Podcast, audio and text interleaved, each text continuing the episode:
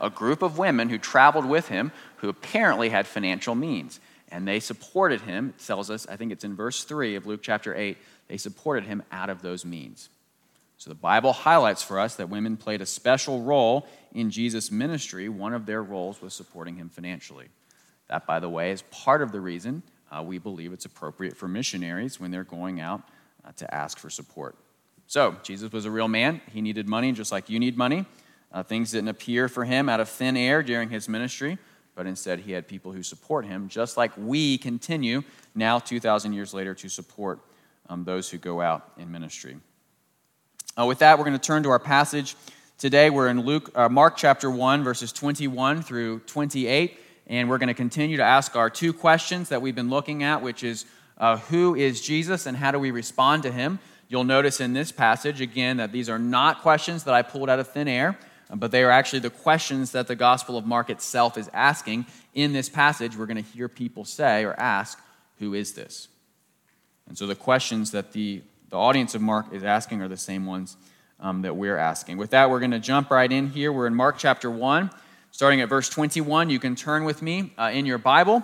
You can turn on your phone. You can turn in your worship guide near the end. Uh, no matter where you go, remember that this is God's word. God tells us that his word is a lamp to our feet and a light to our path, which means that God has not left us to stumble alone in the dark, but instead he's given us his word to show us the way to go. And so that's why we read now, starting at verse 21. And they went into Capernaum, and immediately on the Sabbath he entered the synagogue and was teaching. And they were astonished at his teaching, for he taught them as one who had authority, and not as the scribes. And immediately there was in their synagogue a man with an unclean spirit. And he cried out, What have you to do with us, Jesus of Nazareth? Have you come to destroy us? I know who you are, the Holy One of God. But Jesus rebuked him, saying, Be silent and come out of him. And the unclean spirit, convulsing him and crying out with a loud voice, came out of him. And they were all amazed, so that they questioned among themselves, saying, What is this? A new teaching with authority. He commands even the unclean spirits, and they obey him.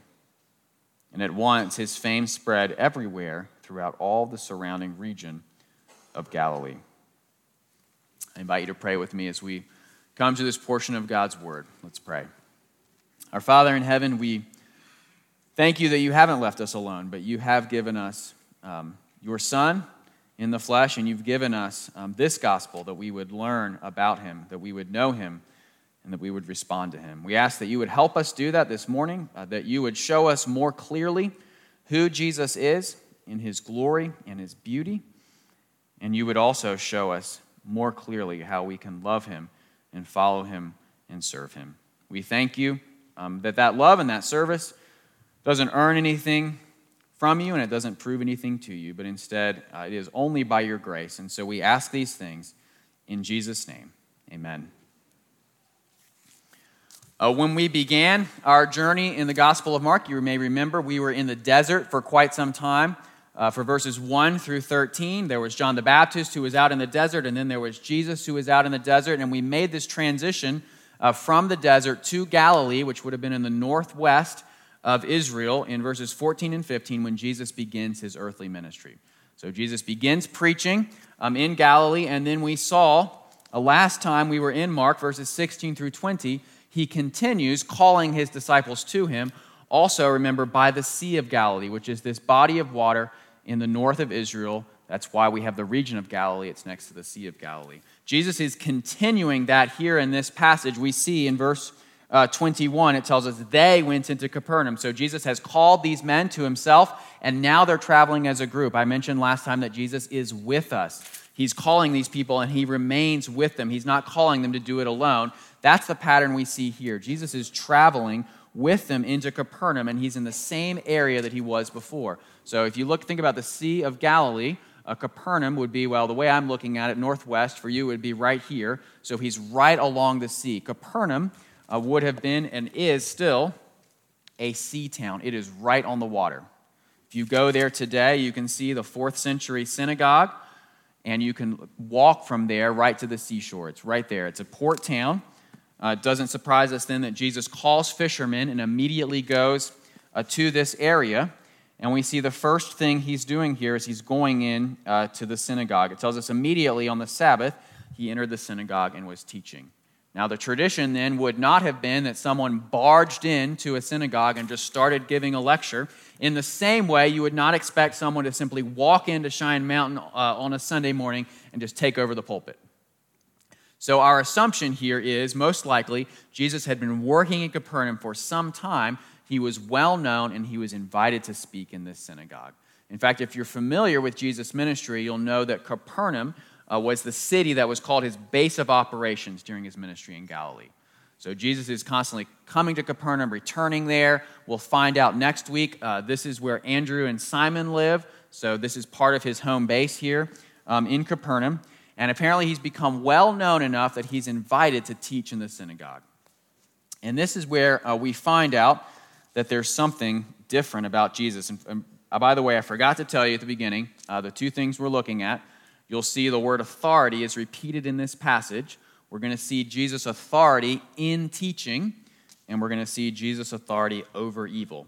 Jesus' authority in teaching, Jesus' authority over evil. The first thing we see in this scene in the synagogue as Jesus is invited to teach is his authority in teaching. By the way, Capernaum was a large city, and so we would expect this to most likely be a large crowd. There would have been a lot more people listening to Jesus than we have right here in this sanctuary this morning. And we're told the very first thing that's important as Jesus is teaching, verse 22, they were astonished, for he taught them as one who had authority and not as the scribes. In other words, Jesus is teaching in a way that's different than anything they've ever experienced before. And this power, this authority, is something that comes across probably in Jesus' content and also in Jesus' call. It comes across his authority in the content and the call. We would expect that when the scribes were teaching, they may have been quoting this person or that person, giving different ideas or theories about what the texts mean. Jesus has no need to do that. He can teach directly from the scriptures without referring to anyone else, knowing that he himself is the authority, giving the most direct and true uh, application and preaching of these texts. Jesus is able to speak as someone who knows what he's talking about, not because he studied it, but because he knows it intimately and deeply and personally. He is not referring to other authorities because he is the authority. Jesus is not standing up in front of them and saying, well, on the one hand, this passage might mean this. On the other hand, it might mean that. You know, scholars disagree, but, you know, isn't it interesting that we see this here in this text? No, Jesus is speaking clearly and directly to these people in a way that hits them back on their heels, a way they're not expected, uh, the way they're not used to, accustomed to from listening to the scribes teach. Jesus is his own source he doesn't need to quote anyone else. And so there's this freshness, there's this directness that comes with his teaching that they're not used to. We're not told the content of his teaching here, but we can guess because remember in verses 14 and 15, we're told the general summary of what Jesus was teaching. He's teaching that the kingdom of God has come near, and he's calling people to repent and believe. And so that's likely also what Jesus is teaching here as he's as he's talking in the synagogue. He's likely telling them the kingdom of God is near, it's at hand. Repent and believe. That would have been the other part of this that would have astonished them. Jesus' teaching with authority would have included his call here um, to repentance. And that's what makes sense, right? When we think of authorities, they're people who have power, who have control. They're people who are going to tell us what to do. And so it's not just here that Jesus is speaking as his own source, he is speaking as someone who is calling people to act and respond. Going along, right, with our questions Who is Jesus? How do we respond to him? And so, when it tells us in verse 22 that they were astonished at his teaching, what it is not saying is that they were so impressed with Jesus because he gave such a fascinating TED talk. Okay? They were not astonished in the sense that Jesus was just telling them things that were so interesting and so fascinating, although he may have. They were astonished in, as I mentioned, a being pushed back on their heels sort of way that this is a man who's impressive and scary and unnerving and unsettling. he is speaking to them, he's probably speaking directly to their hearts and their consciences. He's exposing what's going on in their lives. He's calling them to change and repent and believe. And we also, of course, know not just the fact that that might be scary and unnerving, we know the joy, right, of watching someone who can speak authoritatively about something. There's a reason that there are some uh, videos on YouTube that have millions of views because the speaker is able to speak so clearly and directly to that situation. Same is true of Jesus. He is speaking here with authority. And that gets to our challenge as people uh, living today because we live in a culture now where we have a fundamental loss of trust in people who have authority. And if we didn't have it before, we most likely have it now, right? We've lived over the last couple years with COVID. We've heard so called experts after the fact telling us that they lied to us about certain things.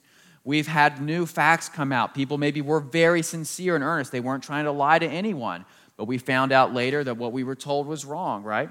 I'm not saying everything was wrong, but I am saying that when it comes to our leaders and our politicians, whether on the right or the left, we as people are increasingly losing trust and confidence.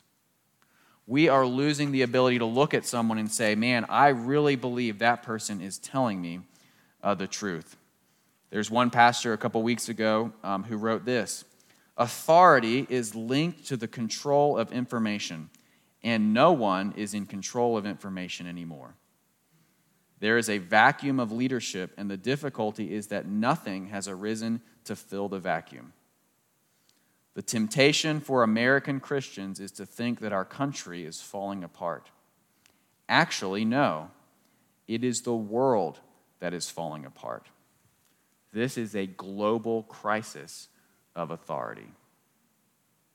Brothers and sisters, I do not blame you for losing trust in the people who speak in the world around us. I don't blame you, as many of you have told me, for stopping to watch the news, stopping listening and watching because you don't believe any of it anymore. Or you know some of it's true, you just don't know what to believe and what not to believe. As we come to this passage, the point is this you may stop watching the news. Don't stop listening to Jesus. You may stop listening to the news. Don't stop listening to Jesus. He is still the one who tells us words that are true in a world filled with words that are not true.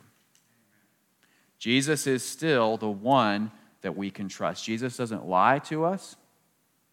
Jesus doesn't change his story from year to year. Jesus doesn't gaslight us. He doesn't say one thing and then say another thing a month later and pretend he never said the first thing. And if you think about the people that lead our world today, for many of them, right, the story is always changing. It doesn't take long before the narrative shifts. It doesn't take long before there's new data and new information. When we look at our Lord and Savior, Jesus Christ, we can look back at 2,000 years of the testing of His words and know even more than the people who received these for the first time that He is true and reliable. He is a real and true and trustworthy authority. The audience here knew that Jesus was telling them the truth. How much more for us 2,000 years later? And so the point is this Jesus still speaks with authority on September the 12th, 2021. He is still the one in control and in charge. And that authority is not just his trustworthiness and his reliableness, it's also the fact that he is calling here for a response. Authority demands a response, right? That's part, that's part of the definition that someone who has authority is someone who's in control. There's someone who's able to tell us uh, what to do. In other words, as we look at Mark chapter 1, we are not engaging together in a book club. We are not going to make just fascinating observations and talk and then walk away as if nothing had happened. No, this is a book that's meant to be believed and understood and obeyed. Jesus' authority is not just in his reliableness and his trustworthiness, but also that he calls us to do what he's commanded us to do, that his commands are good and right and true. His teaching requires a response. Jesus is not sharing interesting ideas here, he is proclaiming and calling and telling and commanding. That's what it means for him to speak and teach with an authority. And so we have to answer and listen to him. We have to hear him and respond to him. Kids, you know uh, the difference between your parents, right, and other adults. You need to obey your parents. That does not mean you're required to obey all adults everywhere, right? That's ridiculous. Uh, when I was growing up, my mom spent a lot of time training us to correctly respond to stranger danger. And uh, one of the things she taught us is that if we were ever at a store and some adult separated us from our parents and was, and was giving us a hard time, what we needed to do was to make a scene. And here's how we were supposed to make a scene we would say very loudly, He is not my dad, or She is not my mom which is our way of letting everyone know this person actually has no authority over me, right? This person might be an adult. They might look like someone who is my parent. I want to make sure all of you know that they are not. And at that point, the idea was that people would realize that something wrong was going on and other adults would come to help us, right? There's this distinction between those who have true authority and, and false authority. Now, I want you to imagine for a second that I decided, as I didn't do this, by the way, but I want you to imagine that I was a devious kid and I decided to flip the tables. What if I decided in front of everyone to yell at my mom, This is not my mother? Or to yell at my dad, He is not my father? Chaos, right? The tables would be turned in the worst sort of way. Brothers and sisters, when we say that Jesus is our authority, we are saying that we have to answer to him. He is actually our Father. He is actually the one we have to listen to and answer and obey. When I was growing up, one of the big questions that preachers like to ask was this When was the last time you stopped doing something or you started doing something because Jesus said so? When was the last time you started doing something or stopped doing something because Jesus said so? Because the Bible told you to. In other words, is Jesus actually an authority in your life? When you read his words, do you read them? Do you treat them as words of authority? Another way of asking it would be this What do you wish that Jesus had never said?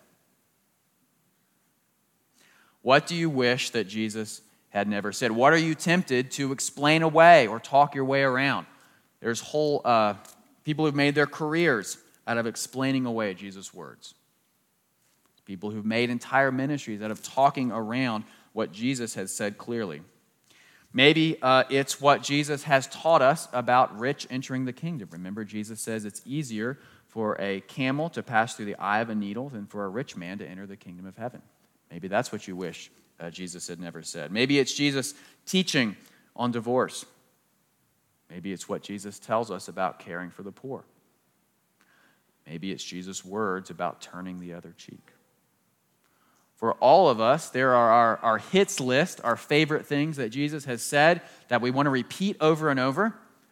And for all of us, I believe if we're honest, there's our ignore list the things that Jesus has said that we'd rather not think about that we'd like to find neat and easy explanations for that Jesus really didn't mean it. But if Jesus is the one who speaks with authority, if he's the one that we can trust and the one that we can believe, then we respond to him by obeying him. We respond to him by listening to him. We respond to him by seeing our lives and our hearts changed in their direction. We want to be like Jesus' followers. Um, in John chapter 6, uh, Jesus is asking the 12. It says here in verse 67, verse 66, it tells us many of Jesus' disciples turned back and no longer walked with him. So Jesus said to the 12, Do you want to go away as well? Simon Peter answered him, Lord, to whom shall we go? You have the words of eternal life, and we have believed and have come to know that you are the Holy One of God. Brothers and sisters, that's the response of the Christian. We look at Jesus and we say, No matter what you command us to do, we know that you alone have the words of life. You're the only one who tells us what's true and only tells us what's true. You're the one we answer to and we obey. Who is Jesus? He's the one who speaks with authority. How do we respond to him? We follow him and listen to him and obey him. Now, as if we only read uh, the beginning of this passage, we might be tempted to believe that Jesus' authority was only expressed in his words and his rhetorical skill. Thankfully, uh, Mark doesn't leave us there. As we turn to the next section, we see Jesus' authority not just represented by words, but what he's able to do and change. And I don't want you to lose uh, the story here. If you're an engaged reader, there's an anxiety that's meant to come with this next part of the story. If you're really in it, uh, you should feel, feel something maybe in the pit of your stomach. Because what's happening here is similar to what would happen if I was preaching here on a Sunday morning. And I want you to imagine that while I'm preaching, someone walks into the sanctuary, right? And they just start screaming and yelling. What would you be feeling in that instance? Maybe you've been to an event where there's a speaker and someone interrupts, just walks into the auditorium and starts giving their own speech. Uh, this actually happened to me when I was in college. I was listening to um, a man give a lecture in a very large auditorium. It was a special lecture. He was a special guest who had been flown in to speak to us, and someone just wandered in and started yelling. Now, what I was feeling in that moment, you might be, feel a variety of things. Uh, some of you might just feel anxious, some of you might be angry. Uh, some of you might be checking uh, to see if you truly were exercising your Second Amendment rights this morning, right? There'd be a lot of different things that would go through your mind. For me, in that moment, I was thinking, do I need to leave this auditorium? Am I about to die? Like, what's, what's going to happen here? This is a very strange situation, right? That is what is going on um, in this passage. There's a complete disruption of Jesus' teaching. Okay, let's not, let's not uh, downplay this. This man is screaming out, verse 23.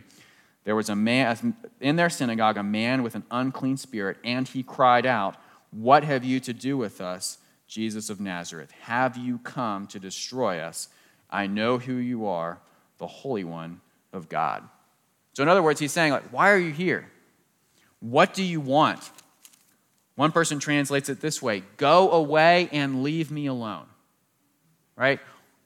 Jesus, why are you here? We were doing fine before you were the guest preacher, okay? Everything was good before that. But now you are here disrupting things. And what happens next year, it's easy for us to miss um, as modern readers, but those who are the original audience would have understood that this demon begins a power play with Jesus. Because there's common ideas about the practice of exorcism during this time, and one of the techniques that you would use if you wanted to gain control over someone, especially over a demon, is you would speak their name. It was really important to know the name um, of the demon here. And so the demon is trying to turn the tables on Jesus. He begins a power struggle by saying his name. What do you have to do with us, Jesus of Nazareth? I know who you are. In other words, I think I may actually be able to exercise authority and power over you. I'm going to test and see if your speaking with authority has any match of being able to act and perform with authority. So there's an inversion here. The naming is supposed to come from the exorcist, not from the demon. And bringing in the name, the, the name is a way of power. And so what comes next is even more surprising. This demon throws out Jesus' name, right? What do we expect to happen in reverse? If Jesus is a good exorcist, what is he going to do? Jesus is going to say, Oh, you think that's a big deal? I know your name. Jesus doesn't say his name. Why? Because he doesn't need to. Jesus doesn't call on any higher power. We're going to see demons cast out later in the Gospel of Mark by those who follow Jesus. They're going to do it in Jesus' name. Jesus doesn't call on any name. Jesus doesn't use, as we might expect, as some people have pointed out, any incantation or spell. In other words, Jesus ignores all the rules. He does nothing that's supposed to give him an advantage. Jesus does nothing that's supposed to work because Jesus doesn't need to. That is how powerful Jesus is in this moment. Jesus doesn't appeal or call to a higher power because Jesus is the higher power. Jesus doesn't need to use anyone's name because it is his name that they need to tremble at. Jesus instead simply speaks with and by his own authority Be quiet and leave. This is in the same vein of what I've told you before. I used to say to some of my students, It's time for you to shut up and sit down. So, verse 25, Jesus rebuked him Be silent and come out of him. What does this spirit do? Well, 26, he's silent and comes out of him. No matter what you've seen, no matter what these people in this passage have seen, they have not seen power like this. They have not known about power like this. Maybe they've heard of great exorcists who have the right incantation or spell or name. They're able to get the knowledge, they're able to find out the identity of the demon so they can gain power. Jesus skips all of those things because Jesus has a power and authority over evil and demonic forces that has never been seen before. Jesus has a power over evil and demonic forces like nothing else. Brothers and sisters, the same is true even now today. Jesus is the one with the great and greatest power over evil. He is the one and the only one who is able to put an end to death and evil forever, once and for all. The king is on the move. We are beginning to finally see how powerful this king is, how much he is actually able to do. One man says this the coming of the king and the inauguration of his kingdom implied the destruction and end of the kingdom of darkness. Jesus here is showing that he has come to bring evil to an end once and for all. He is not an exorcist, he is the exorcist.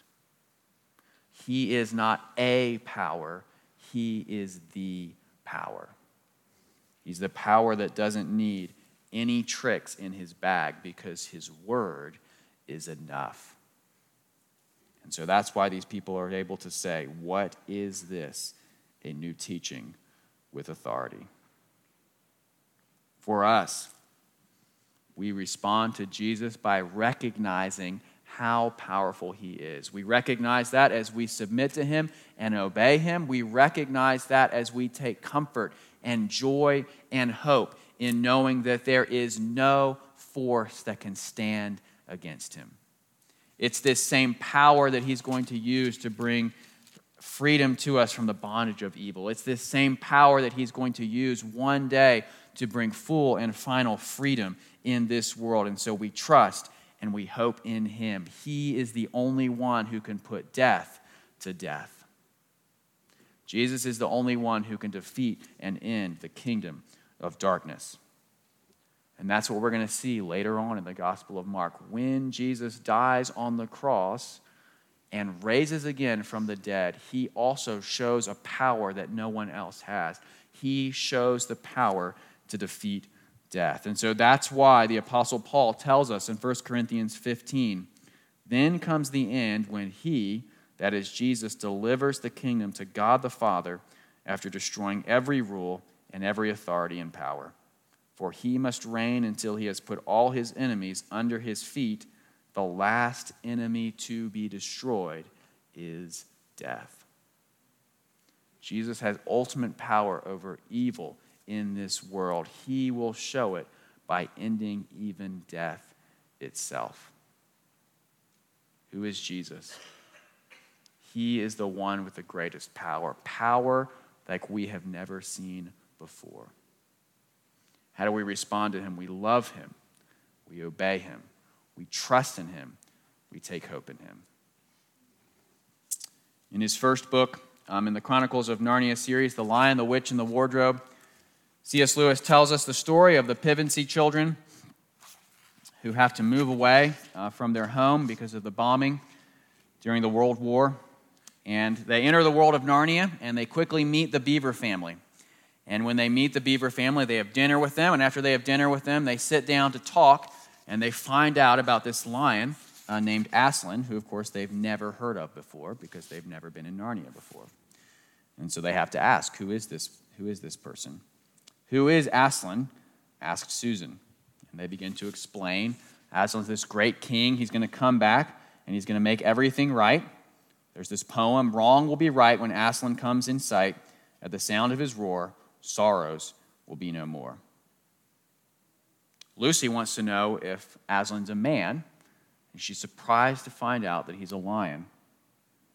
And so Susan has this final question. Oh, said Susan, I thought he was a man. Is he quite safe? I shall feel rather nervous about meeting a lion. That you will, dearie, and no mistake, said Mrs. Beaver. If there's anyone who can appear before Aslan without their knees knocking, they're either brave, braver than most or else just silly. Then he, he isn't safe? said Lucy. Safe, said Mr. Beaver. Don't you hear what Mrs. Beaver tells you?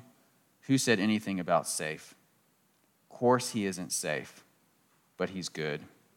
He is the king, I tell you. Brothers and sisters, Jesus is not safe. He is the one who comes with authority. He comes with authority in his teaching, he comes with authority on, over, in his power over evil and darkness and sin. But he is good. Will you listen to him? Will you obey him? Will you follow him? Let's pray. Our Father in heaven, we uh, thank you uh, that you aren't safe, that you are dangerous and powerful enough to protect us um, from evil. We ask that you would give us the confidence and the hope that comes from that, and you would give us the trust and obedience and submission to you that comes from knowing that you are the authority in this world and you're more, more powerful than anyone else. We thank you that you showed your power uh, not in strength but in weakness when Jesus died for us on the cross, taking the punishment that we deserved and raised from the dead so that we could live with him in new life. We ask these things, thankful that we haven't done anything to earn them, but instead we ask them in Jesus' name. Amen. For our closing hymn,